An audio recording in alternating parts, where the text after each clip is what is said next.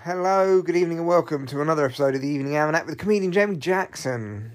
It's not the morning, and you're not Vietnam. It's the evening, and it's the Almanac. and I am Jamie Jackson, here to take your hand and walk you through another five minute podcast on the Evening Almanac with Jamie Jackson. I'm just going to make myself laugh for these five minutes. How about that? Well, I've got a little question for you. Do you do you keep this to yourself? Right, this this this question. But here it is. All right, and I want you to be honest. I want you to search deep within your soul when I ask you this question. But does does anybody out there, do you slightly miss the pandemic? All right, not the deaths. I'm not saying the deaths of lots of pensioners and some uh, uh, other demographics. You know, I'm not. I'm not. I'm not saying that was good. Obviously, that's the shit bit. That's the terrible, awful bit. But you know the way some people missed the war. They missed the Blitz spirit. They missed the kind of excitement of it, and like we are a nation. The UK misses the Second World War in a way. It's glamorized. It's romanticized. Well, can't we do that a little bit with the pandemic? I mean, it was there was good bits to it. It's it wouldn't it wouldn't be fair if we admitted, if we didn't admit, if we didn't admit that there was some good bits to it. Like, do you remember lockdown one? Everyone just stopped working. You didn't have to go to your shit job anymore. The prime minister said you can't leave the house. You can't get a haircut. You can't go out and have social obligations to see people. Come on. It was fantastic. You, you could sit around and watch Netflix in your pajamas because that was the law. The law had to do that.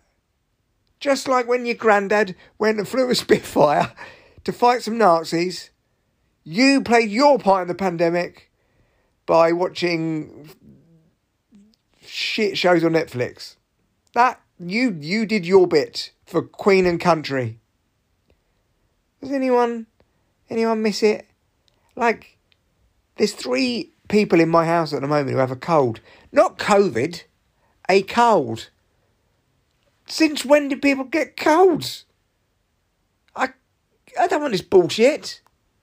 I've got like the guilt because I haven't seen friends. I didn't have the guilt in during the pandemic because no one was able to see anyone.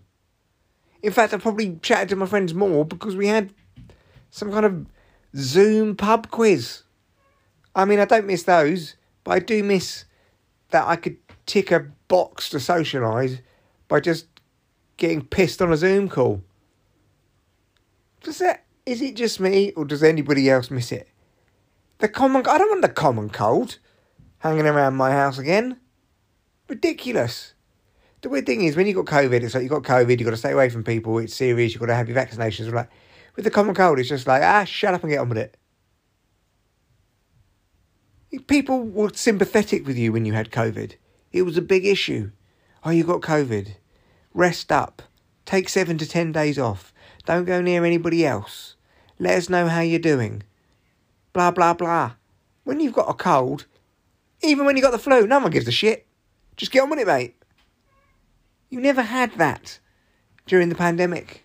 If you were ill during the pandemic, serious business. Everybody cared. They wanted to know your progress. You get texts. How you feeling? How you doing? Do you remember when you first got COVID? You just get a text all the time from one of your mates or another. How you doing? Your mum or your dad or your sister or your brother. How, how, how you feeling? Uh, when you tell them now, I got a cold. Is it COVID? No. Well, shut the fuck up.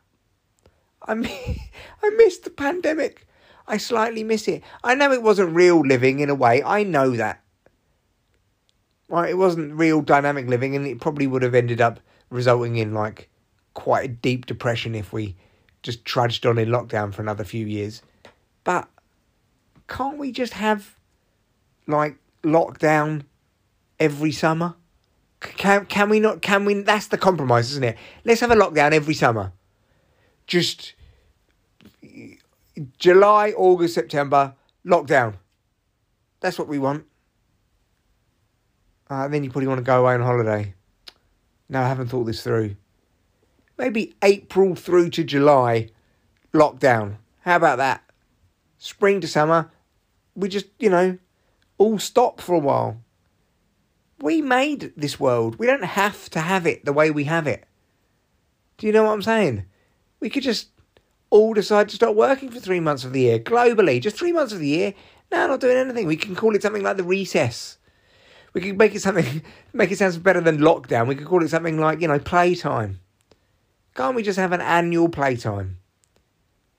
Come on, you miss the pandemic just a little bit, don't you? You miss it. I miss it.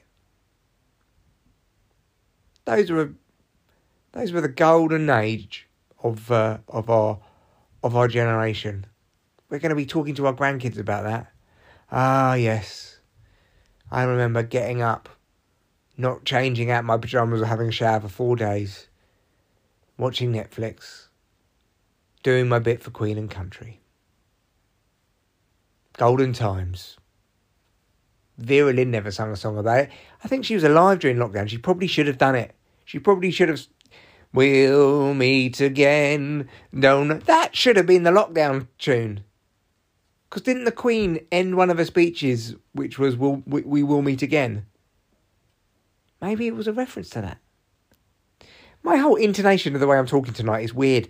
I'm going to go. This podcast varies depending on what kind of mood I'm in. and right now, I just think um, oh, I'm feeling the pressure of booking comedy gigs and having to fucking go to work, go to an actual office sometimes, and it's doing my nutting. Still, be grateful. See you on the next pod.